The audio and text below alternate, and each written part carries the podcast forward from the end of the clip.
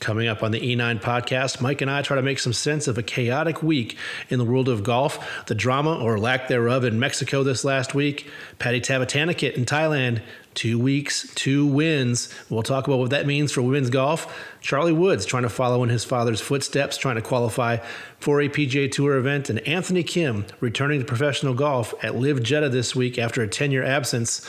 All that, and then John Pierce with the E nine interview talking about golf, life, and basketball. You don't want to miss that one.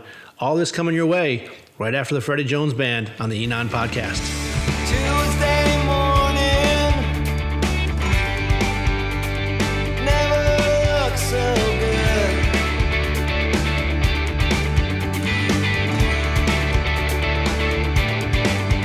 I'm on.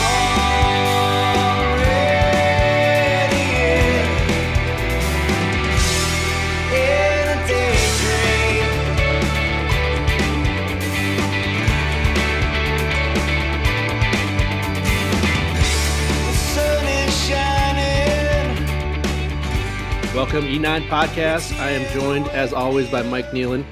We have um, kind of a big docket this week, a lot to cover before we get into our E nine interview with John. We'll hear from him later in the episode. But Mike, there's a lot to talk about, but not a lot to talk about after this last week. I think if anybody was following golf on socials, Mexico was, I'm not going to use the word bust, but it was not the most exciting tournament of the year, especially coming off the heels of, you know, Hideki Matsuyama at Riviera.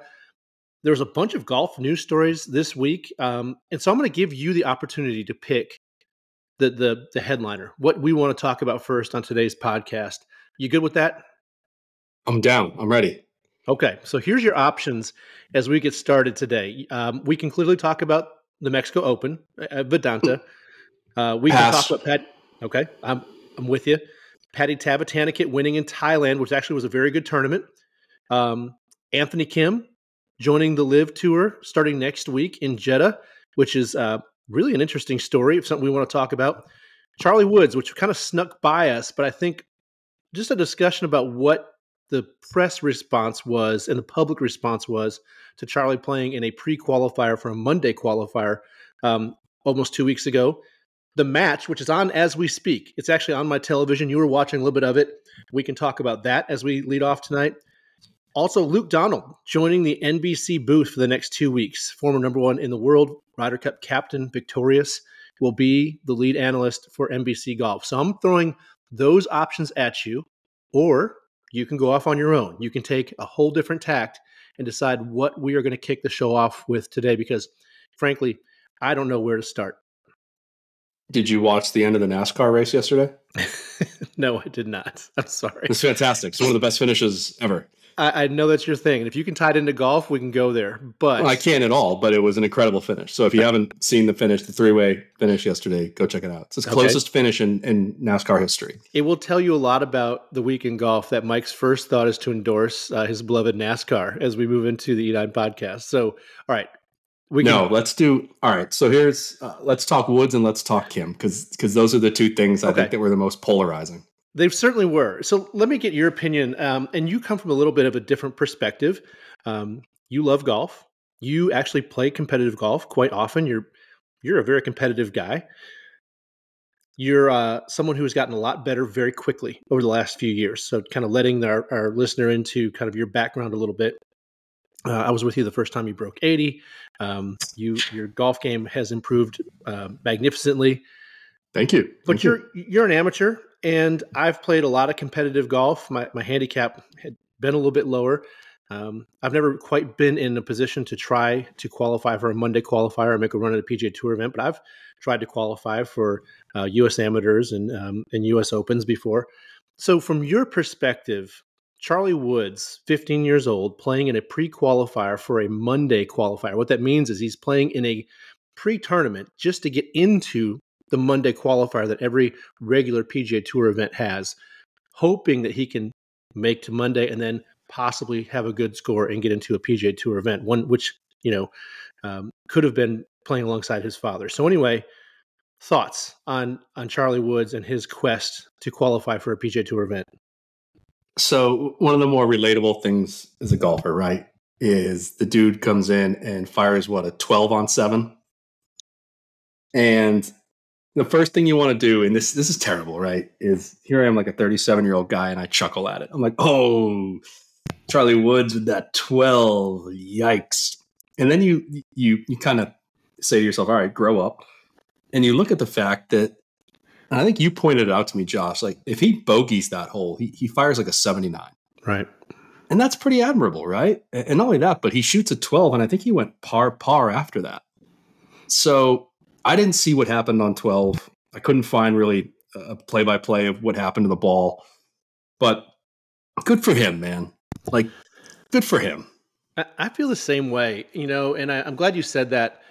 I, I was worried with uh, the way his father took a drubbing from you last week. Maybe it would carry over to his son. But uh, I do feel like if he had made, you know, he I think he finished fifteen over par, which is not great. But if he had done that by making, you know, eleven bogeys and two doubles, that's kind of a meh round. But the fact that he had a twelve on a hole and a double bogey on another hole, and shot eighty-six, it feels a little bit different, you know, and, and we've all had a blow up hole, um, you know, and he did recover well, shot a thirty-nine on the back nine, playing with uh, a lot of very, very good players in that qualifier. He wasn't the last place finisher in the field. And frankly, he was just wanting to test his game against, you know, good players and see where he measured up. And I, I don't think he's walking away thinking he's ready for the tour, but I do think he can hold his head high, you know, after especially rallying and finishing that back nine at three over par. I know that he had a large crowd, uh, one that wasn't very well regulated. I think he was being asked for autographs in between holes and um, just kind of unruly, you know, spectators crowding tee boxes. I can only imagine the circumstances when you're fifteen years old dealing with that. I could not believe the reaction we saw on social media from people who thought that he shouldn't be there, uh, that he was just riding his dad's coattails. These are these pre-qualifiers. You and I can enter these. In fact, we've seen stories where people lose their fantasy football league and enter into one of these. Now it costs about five hundred dollars to get into one of these events. So he certainly had a right to be there. Um, and he's demonstrated that he can play. He's played in the parent-child tournament. He's played pretty admirably in those events. He's won some junior events. The, the, the kid's not, you know, a nobody. He can, he can move it a little bit. So I was pretty impressed and, and a little disappointed at the reaction that we had to him. If, if he was just someone else's kid, no one bats an eye and we just move on. So just it kind of puts a spotlight on how we project ourselves onto our our heroes or our public nemeses um, when their their kids are involved. And uh, this is maybe a little sad indicator where we are as a society. Sorry, that got a little yeah, deep. It's, it, it's like Bronny James, LeBron's son, right, at U S C. And there's all this talk about, is he going to get drafted? And then you got the pundits that say, well, he shouldn't be drafted because he's not that good of a player. I don't know if that's Charlie Woods or not yet, but like you said, he got out there, played some golf, had a bad hole, recovered. Like, you know better than I do, Josh. When did they start ranking these kids? Like, when well, I mean, will we know? Amateur rankings are already happening, you know, and so Charlie has, I don't know what his ranking is, but um, the way they record tournament scores, I don't know if Charlie's even played an A J G A event, but most of these amateur tournaments start ranking you very, very young, depending upon the tournaments you're playing in, the quality of the field you're playing in. Um, so I don't know where he is, but he will very quickly, if he starts playing A J G A events at a higher level, those Junior Golf Association events, he'll find himself ranked in the amateur status and kind of see where he is. Um, you know, because that's where I'm curious, right? Is is is is Charlie is Charlie good on his own, or is he good because of his dad? Right. I think, and I want him to be good on his own. I want him to be good on his own. Well, he certainly has more resources than the average kid. And that's and kind of yeah. golf is a game of resources. Let's just call it what it is. Most junior golfers have, you know, they got to be staked. They, you know, it is not a cheap game to play. You and I both know that. And if you're a parent out there who has a kid playing golf, you know it's expensive. Um, and so it is a tough gig to get into. He's he's got some advantages in that regard. But golf is still a meritocracy. He's still got to shoot the score. You know, you mentioned uh, Bronny, who by all accounts a good basketball player. Um, It's a little bit different. You know, he may get drafted for reasons that may not be meritorious, that may not be um, reflective of his ability. And who can fault him for that? It's not his fault if someone drafts him onto a team, gets him onto a G League team, gets him on the court with his dad. Um, I think we'd all actually be interested to see that. But in Charlie's case, he certainly probably will get some sponsors exemptions that might be a little bit controversial as he gets older. You know, his dad started playing tournament golf on the tour when he was seventeen years old. I can see maybe someone trying to generate some interest in an event like Mexico, giving Charlie a chance. But even then, he's got to get a lot better to get there. And I think those tournament uh, sponsors or directors know that. regardless, at least he kind of has an idea of where he is now as a golfer. And that's why you play in those things. You kind of are measuring yourself as a chance for him to go out and see where he is um, and what he needs to work on uh, in competitive men's golf. You know, that's not kids golf. That's men's golf. They're playing a longer set of tees than he may be playing in junior events. So I'm really good on him. And and if you want to criticize him, go walk him out in his shoes. You go try to do one of those things. See if you can do any better. Uh, and I may try to. You. I may try to do it. Maybe you should. Maybe we should put you up to that. Just see how you. We uh, some good, yeah, some good E nine content for sure. Um, you also mentioned Anthony Kim, and I know I'm gonna. Hey, I'm let gonna me ask you real quick, Josh. Let me ask yeah. you real quick. Sure. What do you think Tiger said to to, to his son after that?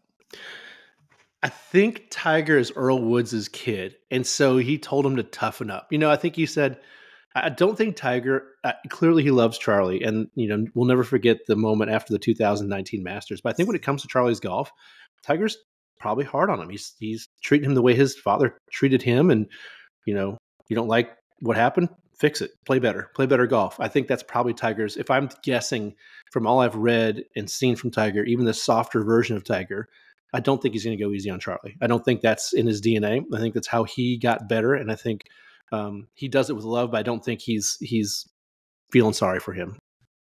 He's probably getting a little, little ribbing at the dinner table about a twelve. I never made a twelve. Well, hey, you know, at least Charlie didn't withdraw after the twelve.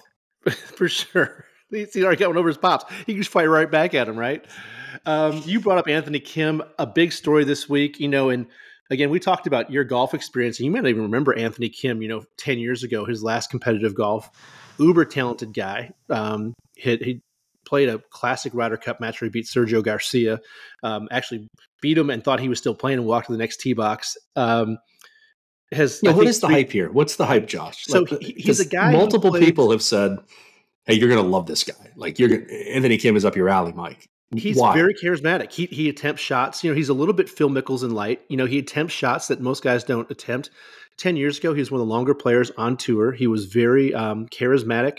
Uh, he would he would have, think nothing of trying to hit a, a you know long iron out of a fairway bunker over a water hazard um, from two hundred twenty yards out. He's just very hyper aggressive. Um, he also resonated with a lot of people because he was a little bit of an everyman. He was he was. charismatic, but he wasn't on the range beating golf balls all day. Um, he would talk to the fans. Um, he was very, very likable in the public eye. And a lot of people thought he might be the next challenger to Tiger. You know, he won a couple events at a very young age. And then with injuries and, and maybe ambivalence and some bad results, he disappeared. He kind of disappeared into the ether. And and kind of the story was no one knew where he was. You know, he's in Scottsdale enjoying the party scene. He liked to go out. He liked to socialize. And so there's this kind of been a mystery around him the last decade, but he's, I think he's thirty-seven, thirty-eight years old now. You know, he's not the young man he was ten years ago. Um, this feels like more of a publicity stunt going back to LIV. But that said, I am certainly paying attention this week. I, I think it's going to be interesting to see what he does.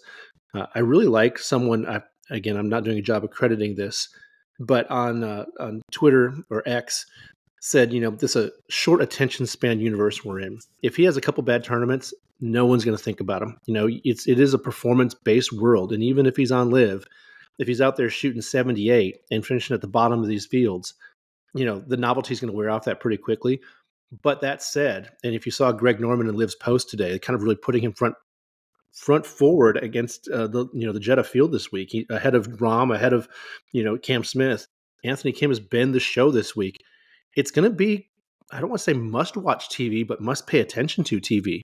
Um, and it, it's probably a really good P R move by LIV. And they didn't pay him the thirty million dollars. I think he, he got like a six or seven million dollars signing bonus just. I mean, that's a lot of money for a guy who hasn't played competitive golf in ten years.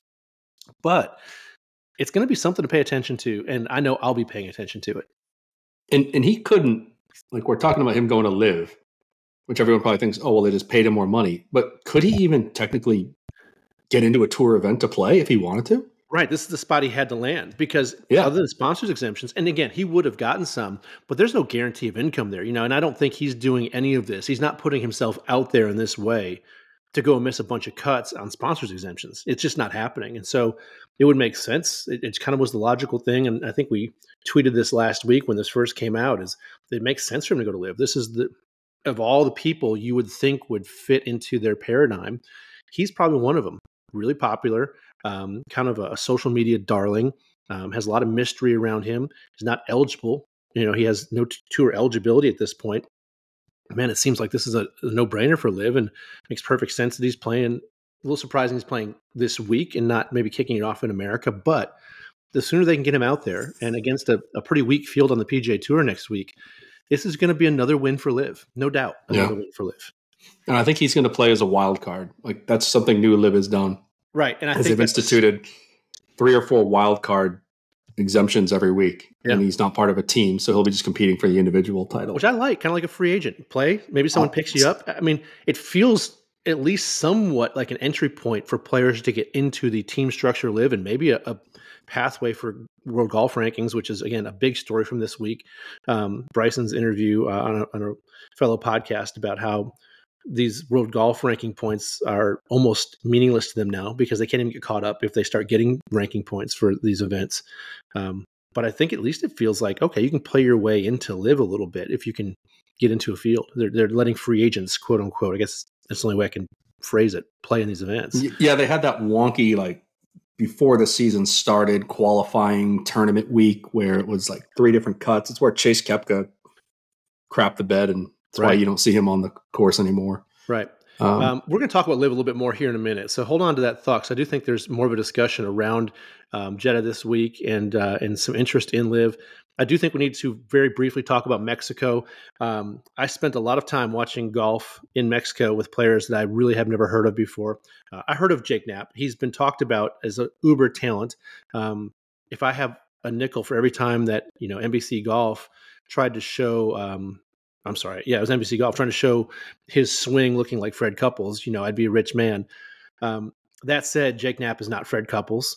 Uh, he's a guy who had a really good Saturday round and then spent most of Sunday mishitting shots just well enough to get the job done against a field that was, man, a weak field. The guy he beat, this um, uh, Sammy uh, Malinacci, uh, Valinacci, I, by all accounts, probably wants to be more of a hockey player than a golfer, you know, and if you watch him swing, it looked like he kind of had a hockey player swing. That's the guy that was runner up. Um, so a good win for Jake Knapp. I was blown away by a couple things. The strength of the field that we all tried to talk ourselves into was terrible. Um, even the names we knew didn't ever matriculate to the top of the lead board, leaderboard. You know, Tony Finau kind of was a distant, you know, fifteenth or sixteenth, and he was the defending champion.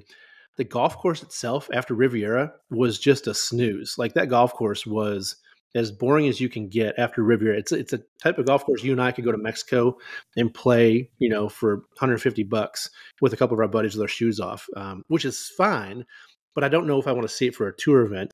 Um, and the other thing that really does not add a lot of, God bless Jake for winning the tournament. I think it's going to be great for him. He's getting into the Masters now. You know, he's got his exemption. He wins one point, almost one point five million dollars, Mike. Imagine that, one point five million dollars, um, and yet nobody was there. Like, if you watched, I don't know if you how much of it you watched. You know, he's playing, you know, holes kind of six through fifteen, and we've had larger galleries at our member member tournament. I mean, it was empty out there, which I don't know how much pressure you can feel outside of the the dollar figure sitting in front of you and and some of the perks of the win, when there's fifty people on a hole watching you play in the final group of a P G A event. It was just very, the product itself was not very good. Um, and I don't know how, what else to talk about that event. I just don't think there's a whole lot of talking points to hit, much like the fact they brought up his grandfather four thousand times. Great story that he's playing for his or grandfather. He's a, he's, a, he's a bouncer in a nightclub. Or the bouncer in a nightclub. I mean, that's how many times can you hit those beats? There's no one else to talk about. Um, and so you end up kind of beating a dead horse a little bit. And by the end of Sunday, it just, it was a mercy killing for that thing to finally end. It took forever to play the eighteenth hole because Malnaki's, you know, got his ball sitting under a fence over there. It's like, good Lord, just give this guy his money and let's move on to next week. So um, I'm being a little overly critical here, but I really felt like, man, I wish Liv had a tournament this week. I would much rather have seen Dustin and Brooks. I mean, tell me, you, you put a Liv event, which now they have legit, I mean, it's a strong field. If you put Rom and Brooks and D J and Cam Smith and Jocko out there and Bryson, that's a far more intriguing field than what you'll find teeing off, which is basically a glorified Corn Ferry event in Mexico last week. Uh, it's something the tour has to fix. It's not a product that's going to be consumable for long. It feels like, listen, it's been trending for a while that the majors were all that mattered, right? And now the signature events are going to be marquee events. And I think they're good. But everything else in between just feels like filler. And I think the tour is going to struggle with that. It's a They're having a full season or a full roster of tournaments. And only a handful are really going to be must-see T V. And, you know, the Mexico, John Deere, these tournaments are going to be, unfortunately, they're going to be tough to watch. They're really tough to watch. And without these these live players that might fill in some of these spots, that might be incentivized to go play in Mexico, there's nobody, there's no incentive to go from, you know, Los Angeles and Riviera uh, and go down to Mexico and then head over to Florida for what is a fairly popular stretch of golf, you know, going over to P G A National and uh, then to Bay Hill and, and, of course, up to T P C Sawgrass. So it's really a dead week in the schedule. It almost feels like they need to to spice it up with a team event and uh, or do something different. My, I just I, I put out there on, on the internet the other day, why not invite your live guys to come back and play in those events? Hey, That's... guys, come back, play this event. If you play well enough, A, you get your world golf ranking points. You play well enough, you can qualify for the signature events and you can kind of get back into the flow.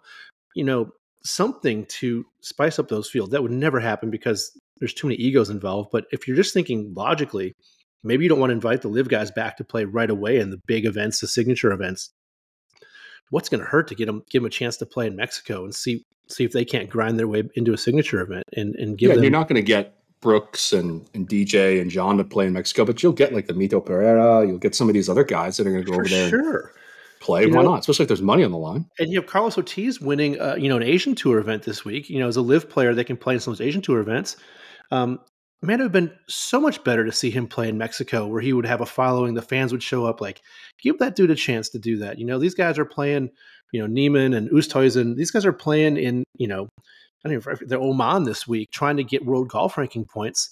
And, and the tour is missing an opportunity to give them a platform. And I know that it's just, they want to punish these guys for, for making the decision they made. And it probably opens a whole can of worms they don't want to open. But at some point, detente has to be reached um, because this was a wasted weekend. And it's money. And, and God bless, again, Jake Knapp for winning one point four five eight million dollars. But that is not a sustainable economic model to put, you know, maybe five thousand people on a golf course to watch a tournament in Mexico that no one cares about, and then give you have an eight million dollars purse and, and pay a guy who's played nine events one point four five eight million dollars. It's just crazy to me. It's just crazy. You, you think they care, though? You think like Jay Monahan, the sports strategy group, whatever it is, do you think they care? Or are they...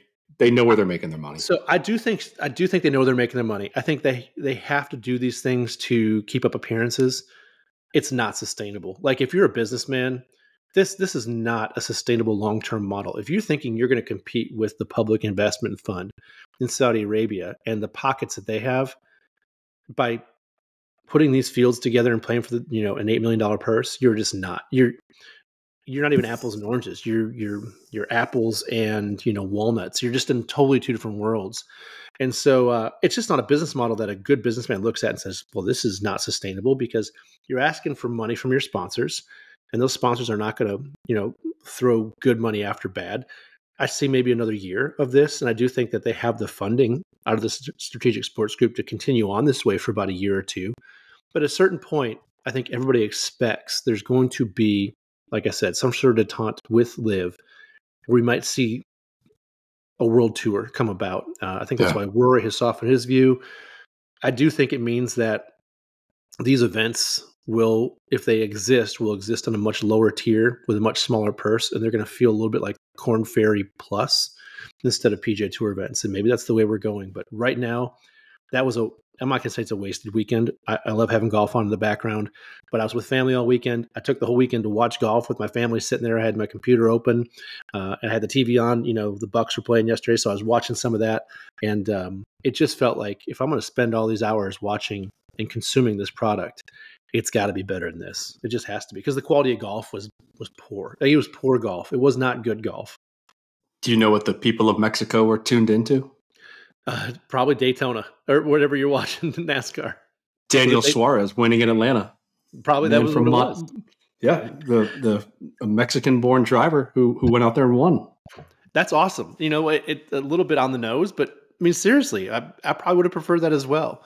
Uh, what I did prefer, Mike, and I I tried to stay up late on Saturday night because this was happening halfway across the world, uh, and watch the end of the Honda uh, L P G A tournament. My curiosity and, and kind of fandom for Patty Tavatanakit, as you probably sensed last week, as she was leading in her home country. Um, I fell asleep, but I got up early on Sunday morning, and it was my best golf experience this weekend. As I um, was able to kind of fast forward through commercials and watch Patty Tavatanakit hold on to win by one, a four-shot lead going into the final round. Um, Alban um, Valenzuela uh, from Switzerland made a run, shot thirty on the back nine, and uh, tied Tavatanakit, Tavatanakit twice. And Patty T won on the eighteenth hole with a birdie of her own, and it was awesome. The quality of golf was one hundred times better than what I saw in Mexico. Seeing someone win in their home country, like Patty Tavatanakit did, was incredible. Um, the field was strong. It was international. The course was really, really interesting. Even the sounds off the golf course. I love the ambient audio. I mean, it sounded like there were like monkeys screaming in the background. Like I would have been terrified playing golf out there, like in the middle of Thailand, and the, it sounded like there was a jungle right there. It was a really cool, kind of the exact opposite of what we got out of Mexico. The fans were there. They were really engaged. Uh, it was a great tournament. Uh, Tavatanakit wins the second week in a row. This is actually only her second L P G A Tour victory. Last week was a lady's European Tour win, but a million dollars in the last two weeks. Um, and I, I compare that to to Jake Knapp in his ninth event, winning one point, almost one point five million. Um, to someone like Patty Tavatanakit, who's you know had a really storied amateur career, has won a major on the L P G A Tour, um, a really interesting you know character. Uh, I said she's someone you really can't take your eyes off of. She she can hit some of the squirreliest shots you'll see and some of the most beautiful shots you'll see. She might shoot sixty-two. She might shoot eighty-two. Um, it was really fun to see her play well. And I felt like, man, she deserves the one point five mil because I think she's doing more for her game right now than whatever happened in Mexico was. So anyway, I don't know if you watched any of that. Um, it certainly is intriguing to see talented players like Patty Tavatanakit um, play halfway across the world than it was seeing a bunch of Corn Ferry guys, you know, trying to pretend play a P G A Tour event this week for me. Uh, I didn't watch it, but I feel like, are you tweeting Patty, letting her know your, your feelings? Because you I seemed, I think you need to. I've always, I've really always liked her game. And I, I, I think I told you last week, I was at um, Pelican last year for the Annika tournament. And I purposely went and followed her for three or four holes because she is so interesting to watch. She she plays an aggressive style of golf. She might mishit a seven iron. She might lay the sod over it and go fifty yards and, and dunk the next one. She can make four birdies in a row. She can make four doubles in a row. Um, she might play a hole in thirty seconds and she might play a hole in, in thirty minutes. It just, you don't know with her. Um, she's a really interesting personality. Um, she kind of marches to her own drummer. Um, she's incredibly likable. She's the type of star so, you so, want on your tour. So yeah, I'm so a for fan. Those of I'm us, a fan. For those and of us that aren't going to wake up. Her name is so much fun to say, Mike. Tavatanakit. Tavatanakit. Patty Tavatanakit. Tavatanakit. Tavatanakit. You're doing you're okay. doing pretty well. So so Josh, for those of us that aren't going to wait up, wait, excuse me, wake up at you know three in the morning to watch Tavatanakit, when will we be able to watch her during normal business hours? Is she going to so, be playing in the majors? They're still overseas for a couple of weeks, and then they'll be back for major. The first major tournament, I think, is in three weeks. And so uh, we'll get to see them uh, sooner rather than later. Um, and I think it's something I'll put on your radar when the time comes. How about that? I promise you when it's time for you to tune it in, I'm going to ask you to tune it in. So you can, you, you can you, give me your thoughts on it. I will, I will commit to you. I will watch one round of Tavatanakit. Nice. Um, I appreciate it. Thank you. Um, Live in Jeddah next week. Let's look at what's coming up. Um, first, the P G A Tour headed to a, a traditional event with a different name this year. Uh, one of the oldest events on tour was the Honda Classic, played at P G A National, famous for the bear trap on the back nine uh, down there in West Palm Beach. Uh, it is now the Cognizant uh, tournament. Uh, Honda did not want to put up the type of money that is being asked of sponsors for these events. And uh, they have backed away. It was a huge loss for the P G A Tour to say goodbye to such an important sponsor.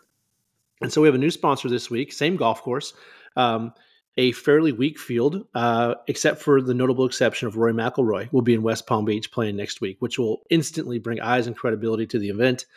Uh, I've played that golf course over there, Mike, at P G A National. It is national. It's one of the hardest golf courses I've ever played, especially when the wind blows. Would you shoot? Would you shoot? Um, I, I certainly did not break eighty, and I probably lost at least a sleeve of golf balls. There's water on sixteen of the holes out there, and the last five holes, it's just, it seems like a watery grave on any sort of mishit, and even good shots in the wind. Um, there's no wind blocks out there. It's a flat golf course. I'm really surprised that Rory's playing. I really am. Uh, it does not seem like the type of golf course that he might um, do very well at. Um, it's it is a driver golf course, but there's a lot of precision shots that are needed out there, um, and it's just not a lot of fun to play that golf course four days in a row, especially if it's windy. But at least it feels like we have a tour field next week, um, and so that will be going against a tournament in Saudi Arabia. Obviously, a little different time frame, but um, L I V Jeddah next week, and I am moderately interested again because of Anthony Kim.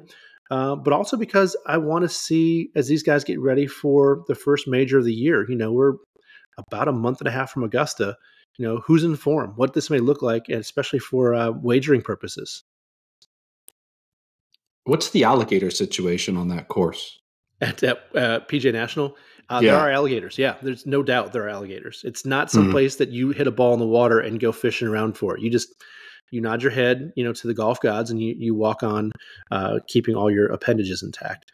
Um, yeah, I don't know the alligator situation. I don't know the gator situation in Jeddah, though, um, but I will be interested in watching it this week. Let me ask you this, Mike, and and I want to think about different types of competitive golf. Uh, this Mexico tournament got me thinking, man, maybe this should have been a team event where you invite the L P G A players. You know, watching Rozang and Lexi Thompson play with Rory and Max Homa tonight. It's interesting. The interaction is interesting. The quality of golf is very, very high. Um, is that something you can do for a tour event? I don't know. Can you at least have maybe the women and men playing separate tournaments on the same course? Is that something you can do? Um, or just a team golf format? You know, I don't like the team golf format of L I V, but I think I understand what they're trying to get at. They're trying to build brands. They're trying to give ownership to the players.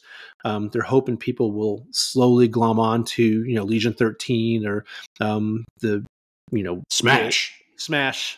Uh, I don't know if I'm ever going to buy in. I don't think I'm ever going to really track team standings. I think it's just too hard to do.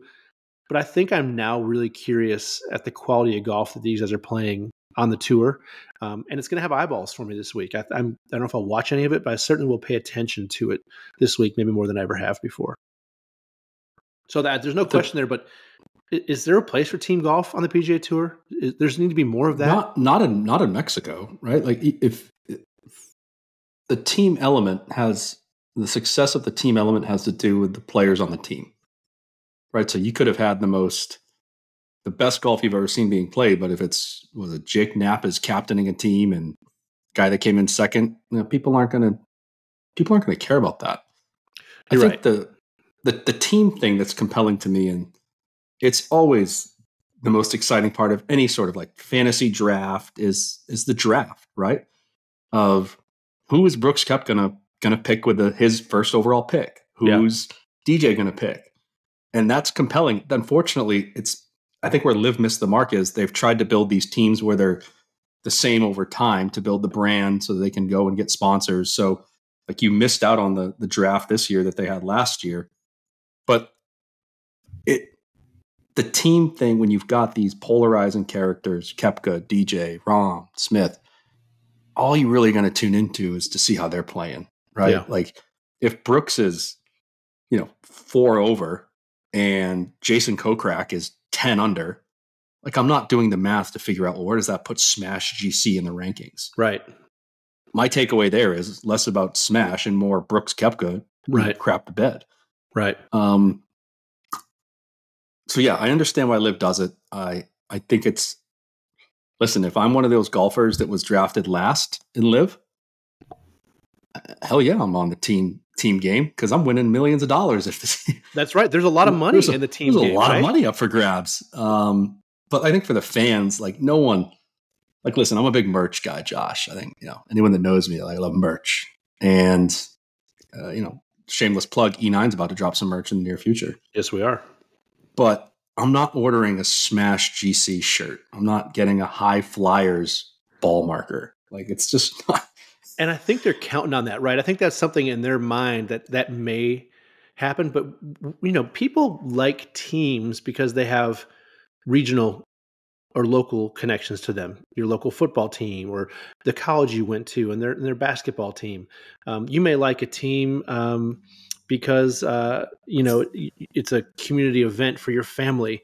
Um, even though you don't live in Dallas, your whole family are Cowboys fans. It's, it's a communal experience. And I just don't know if they're grabbing the golf fans with that type of methodology. I just don't think, I don't think that's so. something everybody's buying into. It just seems so contrived. Uh, and I'm not I'm not the expert on this, but like that indoor league that Rory and Tiger put together, like there were teams. It was like the Boston Commons, and like they tried to make a big spectacle of the days that they were announcing which players were going to be playing for which cities, and there's investors like Arthur right. Blank owns the Falcons, owns a team. Right. I, I didn't hear anyone getting real fired up about like oh who were who was on the team. It was like, well, where's Rory playing? Exactly. Where's Tiger playing? Hey, man, they dodged a bullet with that. I really believe this. I think when that windstorm hit and knocked that bubble out, I think they were very, very happy to say, hey, oh. we're going to push this back a year. Um, because I don't, I think they're looking at what's happening in Live, and they realize they are not where they thought they were as far as the interest that might come from the public. In fact, I'm far more interested in this nine-hole or twelve-hole skins game with Rozang and Lexi Thompson and Max Homa and Rory McIlroy mic'd up. I'd much rather watch this every Monday night. If Absolutely. You could, if you could do this every Monday night, get me under the lights, and I can. The other thing they're doing here, Mike, is they got DraftKings and FanDuel live odds on the screen here. You know, you can awesome. sit here and, and, and immediately bet on this stuff. Um, I think that's really fantastic. I find that much more intriguing than watching guys hit into simulator. A simulator. Golf? Yeah, I find that much like, more interesting. It, that the whole golf league felt like American Gladiators. It was like, welcome to the Thunderdome, and then yeah. the thing blew over. Well, it's it's it, had, it it's something Tiger wanted to do, and it, and if you're paying attention here, the whole L I V P G A Tour split is really Phil and Tiger and their rivalry continuing on, and Tiger trying to create a product that could rival L I V. And if Tiger puts his name on it, people will pay attention to it, and if he shows up, they will watch. But even I think the most diehard golf fan is going to get a little bored watching guys hit into a screen and putt onto fake greens. Like, I, I mean, you guys have the golf sanctuary there. You can go to Top Golf, like. I don't think that has the appeal. You know, they envision a Monday Night Football scenario. I don't see that. I see I see this. If you can do this six times a year with a match and have characters like Homa and Rory, um, and you can have them mic'd up and Barkley trash talking with them, um, you know, it's not a perfect production, but you do it enough times, I think you can find this to be a little more fan-friendly than what they're playing. And it knows what it is, right? Golf. The match knows what it is. It That's is right. not – it's a fun, social, mic'd up golf event. And the feeling I got with this indoor league was they were trying to make it a production, a serious competition. Yeah. And it's like, well, I only know the Boston team because I'm I'm from Boston, but it was like Rory McIlroy, he has no connection to Boston. Like he lives in Jupiter. And it was like, well, you know, it's geographically together, right? At least L I V is like, hey, we're going to put guys who have Spanish sounding last names together, even though one's from Spain and one's from Argentina. We're at least going to attempt it. Like there's no attempt for this with the with the D G L. I think you're right. Listen, I think, you know, this is a E S P N thirty for thirty, ten years from now, that that windstorm was was on purpose, that that thing blew exactly. over for a nice insurance claim. And I would right. be shocked if that thing ever gets legs. I would be shocked if that ever hits the air, airwaves. I, I think you're probably right, and I'm I'm going to be paying a little bit of attention to it. But if if it comes down to it, I'd much rather watch live golf under the lights four or five times a year on, on yep. a dead Monday night than that. So Mike, uh, any other words for us as we uh, move on from this week and um, think about reconvening next week after the Cognizant at P G A National? Any no, hopefully we'll have some, have some better golf to talk about. I would hope so as well. I hope Rory can deliver for us because he's been a heck of a lot of fun to watch tonight uh, and he's hitting the ball really well. So I'm, um, I'm, I'm ready to put a little bit of uh, maybe a little capital down as we get ready for the Masters uh, here. I think he's, the odds aren't great, but I think you can get them pretty good for, you know, a top twenty. Anyhow, Mike, good seeing you. We'll uh, do it you again too, next week. We'll move on to John Pierce here in a minute on the E nine Podcast.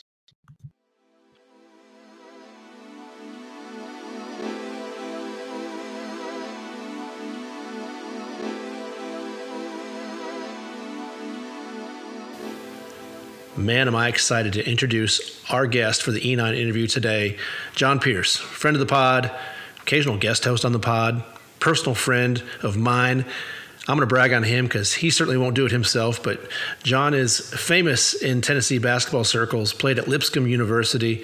He is college basketball's all-time leading scorer at any level, a four-time N A I A All-American, member of Tennessee Sports Hall of Fame, and uh, basketball coach here in Nashville for Nashville Christian High School, three hundred plus wins on his coaching resume.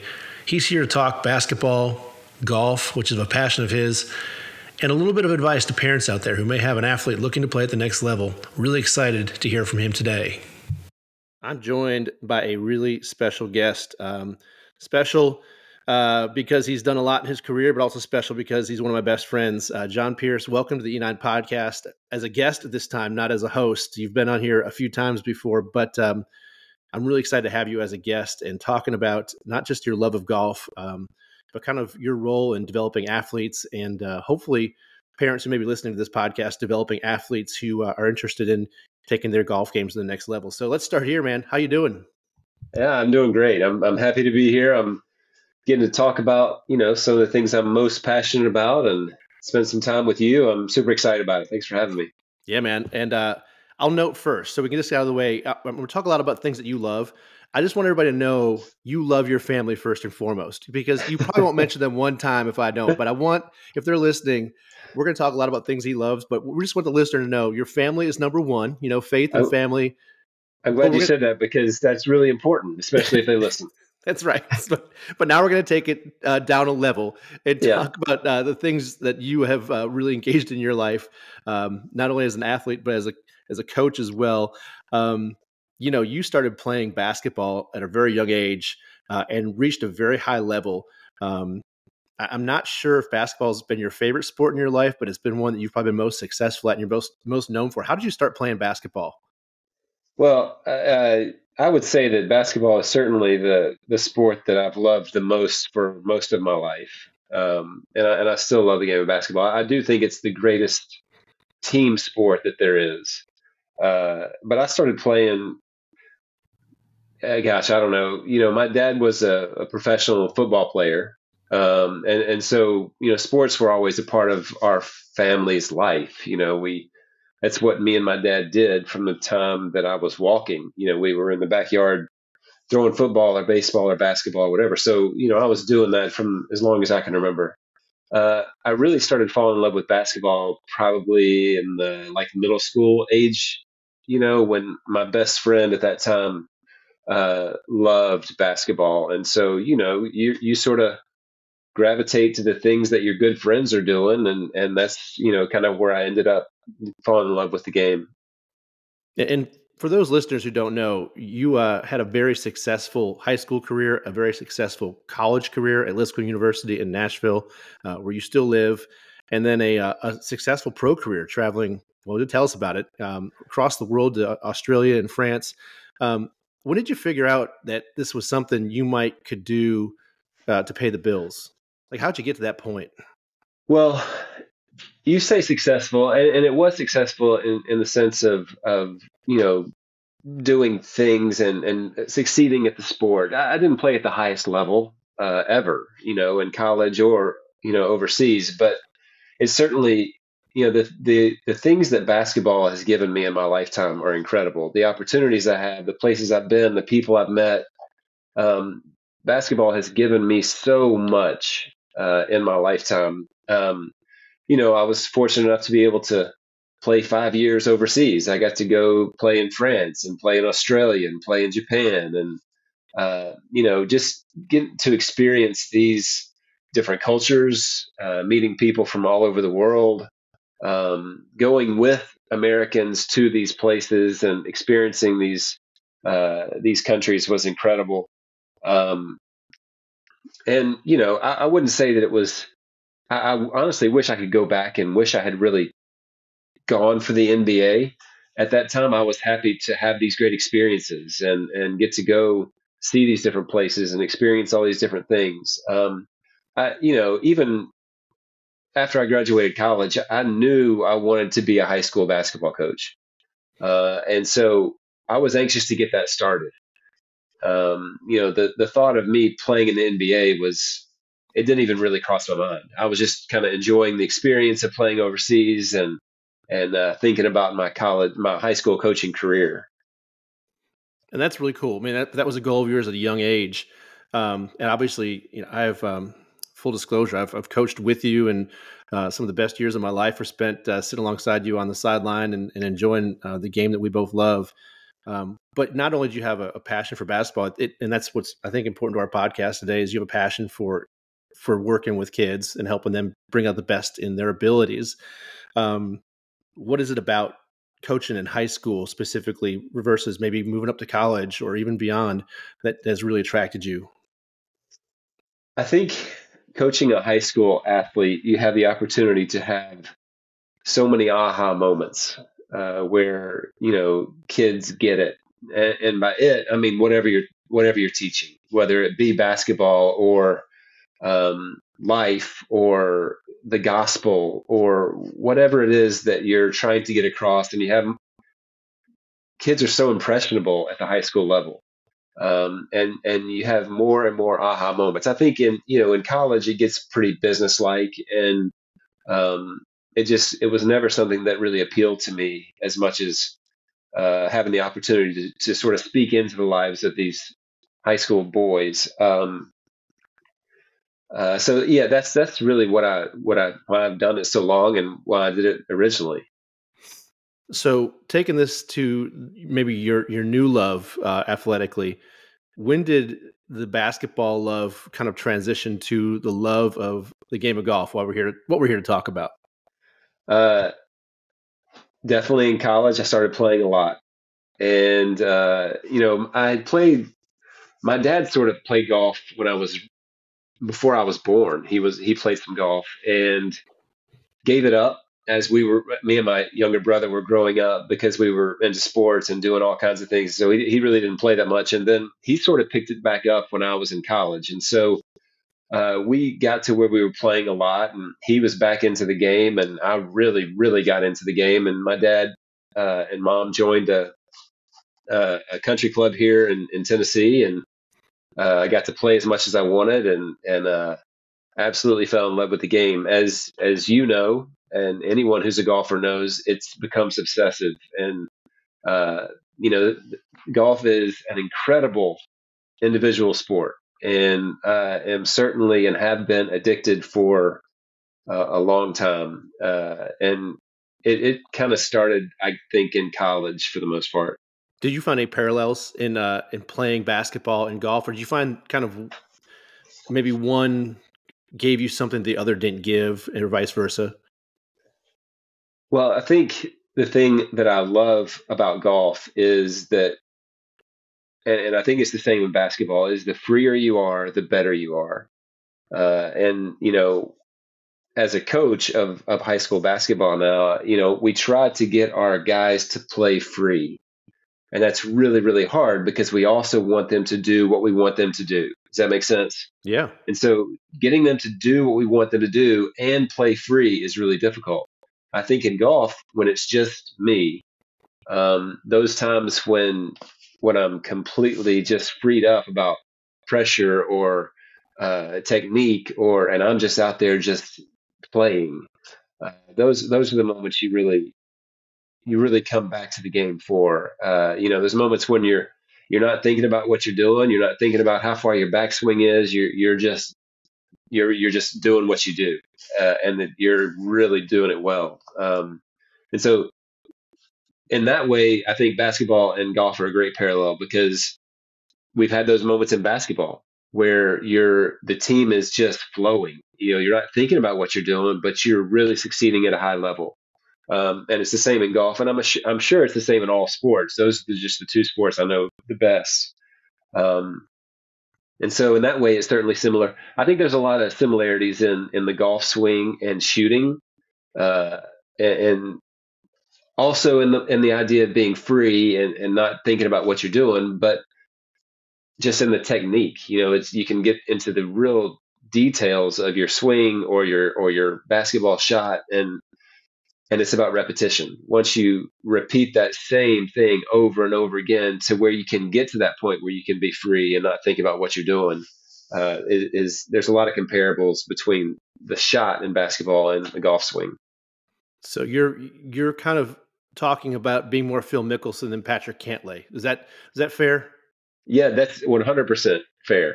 Yeah, I mean, I, I, I wouldn't say I'm a Phil Mickelson fan, uh, but you know, certainly I, I love to watch him do his thing. Or not do his thing and, and, but do it freely. Yeah. so, yeah. He don't care. No, he don't care. He don't it, care.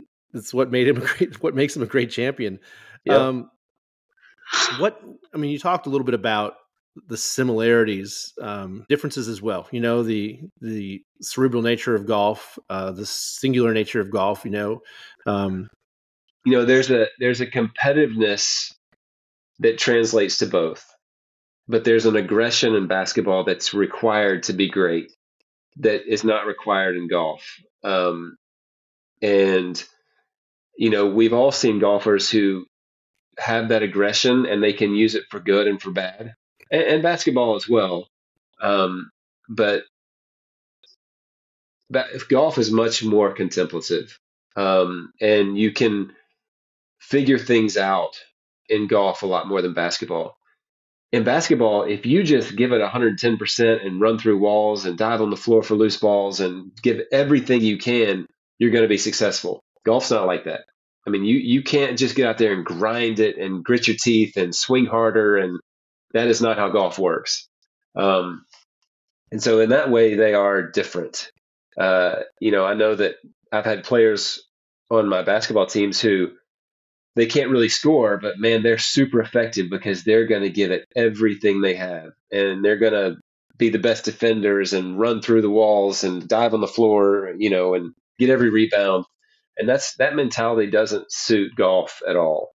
Um, now there is a competitiveness in golf that's required, uh, you know, and the guys that just refuse to lose, um, succeed in golf. And so in that way, you know, there's similarities, but, But just the grit your teeth and get after it. That golf doesn't, usually doesn't work in golf. It doesn't. It, it's a short-lived yeah. for guys who, you know, try to use their emotions to dictate their golf game. It doesn't uh, last long when it comes to playing for money. It That's may right. get you through a couple yeah. holes against your buddies. Um, you, yeah. you um, have been on our Masters podcast several times. Um, you're famous for uh, the annual Masters draft that we used to hold uh, at school, uh, which was maybe the highlight uh, of, you know, my year when we did that. Uh, so I know you love that tournament. You've got your Masters hat on now. Um, what's your favorite memory of Augusta, of the Masters? I know you've been a few times, and I, I know one of those involved being there as a as a young man too. So what's your what's your favorite memory of Augusta National? Uh Or do you mean the favorite memory of actually being there, or just in general? Well, I mean, let's tackle both of those things. I, I would okay. say in general and actually being there. Of in general, man, there's so, so many memories. I, I, you know, I think Tiger in ninety-seven uh, was incredible. Um, you know, what he did in ninety-seven. I think Tiger's chip in, uh, was it two thousand one, two thousand two. I, I don't five. remember when. Oh, was it five? Yeah, two thousand five, two thousand five when Tiger yeah. chipped in sixteen. Incredible. Um, Tiger's win in nineteen was unbelievable. I'm also a huge Tiger Woods fan, so most of my Masters memories uh, revolve around Tiger. Uh, you know, some of my favorite memories of actually being there. I think um, the first time I went was nineteen ninety-two. Uh, and, you know, we went to a practice round, and, and, you know, that was before the Masters had really taken off. There wasn't huge crowds, and, you know, we're walking around, and, you know, I'm three feet from Jack Nicklaus, and um, I go to Jose Maria Olafable and I say, buena suerte, you know, good luck this week, you know, and, uh, you know, just seeing the course for that first time is indescribable. Uh, I'm sure that I know you've been many times. I'm sure most of the people who are seeing this have, have probably been before, but if you haven't been, seeing the course is greater than seeing any of the golfers that are there. Uh, and walking the course, walking number ten, I'll never forget walking number ten for the first time and just seeing the beauty of that course and the elevation of that, of that hole. And um, I have lots of good memories of just walking the course and, and really putting my feet where I've seen on T V for so long, you know, seeing what it actually looks like uh, is incredible. Huge Masters fan. Uh, I mean, I I couldn't be a bigger fan of anything than than Augusta. It is almost impossible to do it justice describing what the feeling is if you're a golf fan walking in for the first time, not a blade of grass on a place, how green that place is. I, I literally shed tears the first time I was on the course. Uh, you know, I, it's just, you know, the goosebumps and the hair standing on the back of your head. And uh, it is, it's indescribable. Um, I, I think just being on any beautiful course is great. It's fun, you know, is, is enjoyable. Just the, the idea of golf as a sport, um, the beauty and the serenity and the, the nature, um, it's a beautiful, beautiful sport. I think you and I both would love to go to Ireland, Scotland, um, you know, to get over there where golf was sort of ha- how it's meant to be played. And, and uh, you know, I, I think when I think about the traditions of golf and, and the beauty of golf, um, and I think Augusta does a really good job of, I mean, Augusta is about tradition. Uh, and so, you know, being at a place where Sam Snead and Ben Hogan and, and these greats, these pillars of the game uh, walked. Um, it just sort of all pours in that first time you come on the course. Um, yes, it's beautiful and the blade, no blade of grass out of place, and but the tradition and, and knowing what has happened on those hallowed grounds, uh, it's just it's overwhelming. It's really amazing to think, you know, our, my first memories of it are eighty-six Jack Nicklaus. I was, you know, thirteen years old, but um, I can still remember the holes he played in eighty-six, and they're really the same holes today. Yes, they've lengthened some of them, but twelve is still twelve. You know, the pond is still sitting next to eleven green. Uh, ten, you still have to hit it. I mean, it just, they've changed things, but they've kept them the same. And I think that is yeah. something they've done so well, and it's kind of what makes golf great is um, as a fan, you can, you can see the things the same way year after year yeah. after year. Um, it's incredible. Yeah. And sometimes you get a chance to play the same courses that the pros play, and you can kind of, you know, you very rarely have that experience in other sports of, of kind of being able to walk in someone else's footsteps. I know yeah. you have uh, ventured into the world of competitive golf from time to time, trying to, um, to satiate that, that competitive uh, instinct that you have. What's the difference for competitive golf versus playing, you know, a fun round with your buddies on a Wednesday afternoon? Well, for you, uh, for you as an amateur, you, you know, well, Josh, how I do in competitive golf, and it's not pretty.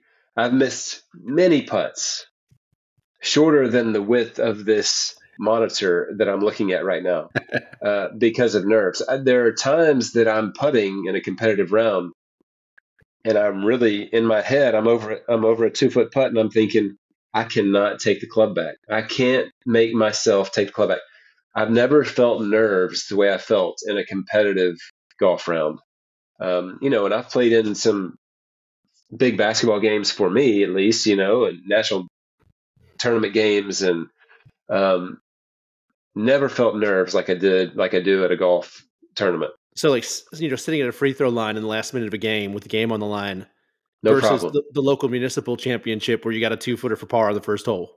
No problem. And I think part of that may be that, you know, I played basketball hundreds of thousands of hours. I'm, you know, much more comfortable, but I've played a lot of golf, and it's more than just that. I, I don't know if it's the fact that you're on your own. Like there's no team. You, it's, it's you and that putt or you and that shot. Um, I, I don't, I don't know what exactly what it is. And I'm, I'm sure there's just a comfort level that, you know, I never got to in golf. Uh, that I got to in basketball, but but it's more than that. It's it's nerves that I've never felt before. I, I can relate. I totally agree. Um, talk about nerves from the parent side. You know, you have five wonderful children. Um, you have a wife who probably should be sainted uh, for dealing with the five of them and you. Um, and all of your kids have played different sports: volleyball, basketball, baseball, football. Um, as a parent, what is it that you want sports to mean to your kids? You know what, I know so many of parents want their kids to achieve at the highest levels or see if they could get a college scholarship. And I'm not saying that's not important. What was important for you as a parent in your kids, you know, journey through high school sports or, or youth athletics? Well, that's a great question. I'm, I'm, disappointed, disgusted by a lot of what I see from parents, to be honest. Um, for, for me, for my kids, I think I really want them to understand the same things I'm trying to get across to my guys on, on my basketball team is, how do you deal with success? How do you deal with failure? It, it translates way past basketball because, and I tell our guys all the time on the team that you guys are just training for one day when you're uh, a husband and a father and uh, an employee uh, or, or a boss. You know, you, you, you, you're all in training for adulthood. Uh, and so for my kids, what I want them to get out of, out of, you know, playing sports growing up is how to be a great teammate. You know, and I've got lots of stories about, there was one, uh, my older son played baseball growing up, and, and uh, he played on a summer team one summer, and, and he was okay, but he hadn't grown and he was small and, and got very little playing time. Um, and so every game we would drive to the to the game, and, and he knew he wasn't going to play. He was just going to sit in the dugout, you know, for most of the game. And so as frustrated as I was that he wasn't playing, you know, I wanted him to play. He wanted to play. Every day I would drop him off and say, hey, I need you to be the best teammate you can be today. I need you to be the first one out of the dugout after every inning to meet your teammates, to give them high fives. I need you to be the first one to celebrate when your teammate gets a double or a home run or whatever. Um, and he probably learned more that season than he did in all of his other baseball seasons, just because he learned how to give when things were going bad for him, like when he was hurting. Um, my daughter, I have a daughter who is a senior this year who just played her last basketball game uh, the other night. Um, it's devastating because I, I love watching her play.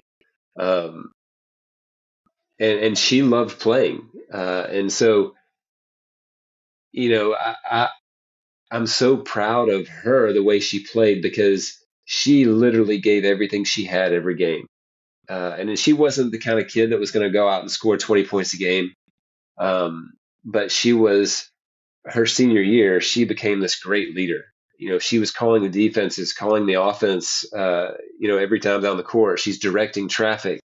Um, she's encouraging her teammates. And this is way outside of her, like her personality, character traits. Um, she grew so much in this past year of just becoming a leader. Um, and they had some disappointments, you know, and she had to learn how to deal with those disappointments. And she grew so much this year from just from basketball. You know, we think that it's just some silly sport that we're playing, but it's really training them of how they're going to be as adults. Uh, and that's the beauty of especially team sports, you know, where you're, you're learning what it means, how to interact on a team, how, how to serve when you're down, and, and how to stay humble when you're succeeding. Um, those are extremely important, you know, life traits that everybody needs to learn. Uh, and so I wish parents could just enjoy watching their kids play. You know, it's going to go really quick. Just love watching your kids play. I, I love to see when kids come out. I love to watch parents, how they respond to their kids when they come out of the locker room. You know, are they, is it a coaching session? Are they jumping right into them about they did this wrong and this wrong and this wrong? Or is it just give them a hug? You know, whether they play the whole game, don't play at all, play terrible, play great, just give them this big hug. You know, you're just proud of them for, for playing, that you enjoy just watching them play. Um, that's, that's the ideal uh, as far as how parents should enjoy their, their kids playing high school, playing sports, playing sports. Now, is there a time to, for a parent to push their kid? Absolutely.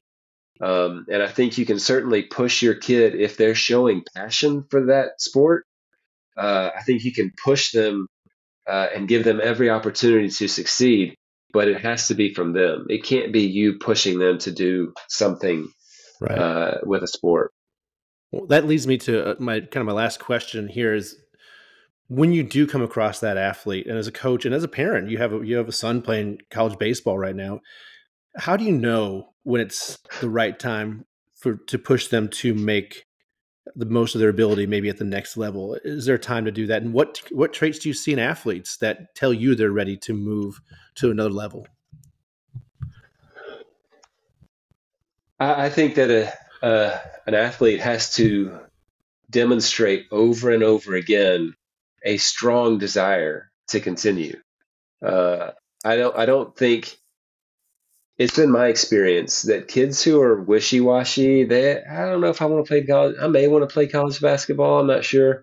Those kids really don't, mm-hmm. because the amount of work right. it requires to be uh, an elite athlete um, is all-consuming.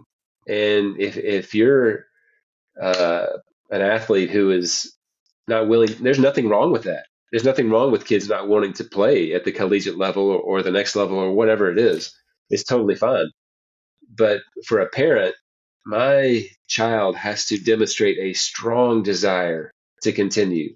Um, my son that plays baseball, uh, he, we haven't pushed him in baseball at all, but he will not give it up. He's just continuing to work and work and work and try and try and try. Um, he's at a junior college now, just outside of Knoxville, playing, uh, trying to play at the next level, trying to keep going. Um, and it's, I want to give him every opportunity he can to succeed, um, whether that's training or, or whatever I can do for him. But it has to be him who's pushing, pushing himself to, to get there. Yeah, that's a really great point. And, and you and I both have coached athletes. Um, you know, I coached more golfers and, and you more basketball players, but that had the talent to play in college, but maybe not exactly what you're talking about. And a lot of times they end up going to college to play, but it's mostly because they are trying to satisfy their parents' desire, not their own inner drive. And that never works out. You know, I've seen never works. Know, countless golfers move away from the sport and, and actually not pick it up again just because of the stresses of, of playing college sports. So, you know, the internal drive is so much more important than the coach or the parent or even the peers. For sure. And I, and I do think in golf, there's that that pressure is even greater than than basketball or, or team sports, just because it's all you. You know, there's it's just it's just you. And so a kid who's getting intense pressure from his parents or his coach or whoever about playing at the next level or whatever, it's that's just can be debilitating. Right. one hundred percent. Um, that's really good advice. And, and I hope if uh, you're a parent out there listening, if you have a really talented athlete uh, or even an athlete that may not have the talent yet, you can take some of the, that good advice um, from both of us as they look maybe to the next level or maybe to something else. All right, Coach, as we wrap up, this is the speed round. We're going to change gears again in one word or one sentence or less. I've got five questions for you. I'm going to start you off easy. And uh, let's see if you can do this on the fly. First, favorite golf movie? Tin Cup. Okay, fair enough. Caddyshack on that list anywhere? Eh, it's fun. Yeah, I mean, it's got some funny parts, but Tin I'm Cup. I'm with you. All right, I'm with Tin Cup. All right. Um, most embarrassing moment on a golf course? Pretty much any time I play a competitive round, uh, like in a tournament. Uh, certainly missing the six-incher at Two Rivers that day with you was was pretty high up there. It was hard to watch. Uh, maybe my most maybe my most embarrassing moment as well. Uh, number three, you are stranded on a desert island for five years. You have all the food you need, but you're there by yourself. The only thing you have going for you is they're going to drop right next to you a golf course identical to one that you've already played, and you have unlimited access to it for five years. What golf course is it? Uh, I'm probably going to say May River at uh, Palmetto Bluff in South Carolina. Love it. You've talked about that course a lot. That's a trip you have to make. Yeah, I, was, yep. I, I know the next one on your list is Harpeth Hills, but May River is great. I think that, that's a good answer. Um, best golf tip you've ever heard or you've ever used? Oh, man. I, That changes from day to day. Uh, Sergio gave me a good tip, not personally, but from a video where when you backswing, you want to pull the chain, pull the chain down instead of think about swinging. You're just pulling the chain down. That's what I've been really focusing on the past couple of years. And you know what? That's been a big swing tip the last couple of years. A lot of people are it using really different images of that. All yeah. right, last one. One course you have not played in your dream foursome, you included. So you plus three others, what course and who are those three people? Like, like celebrity people, like whoever, whoever you want to be, man. I would go play somewhere in Ireland. Uh, and I would probably play with, whew, I would probably play with Tiger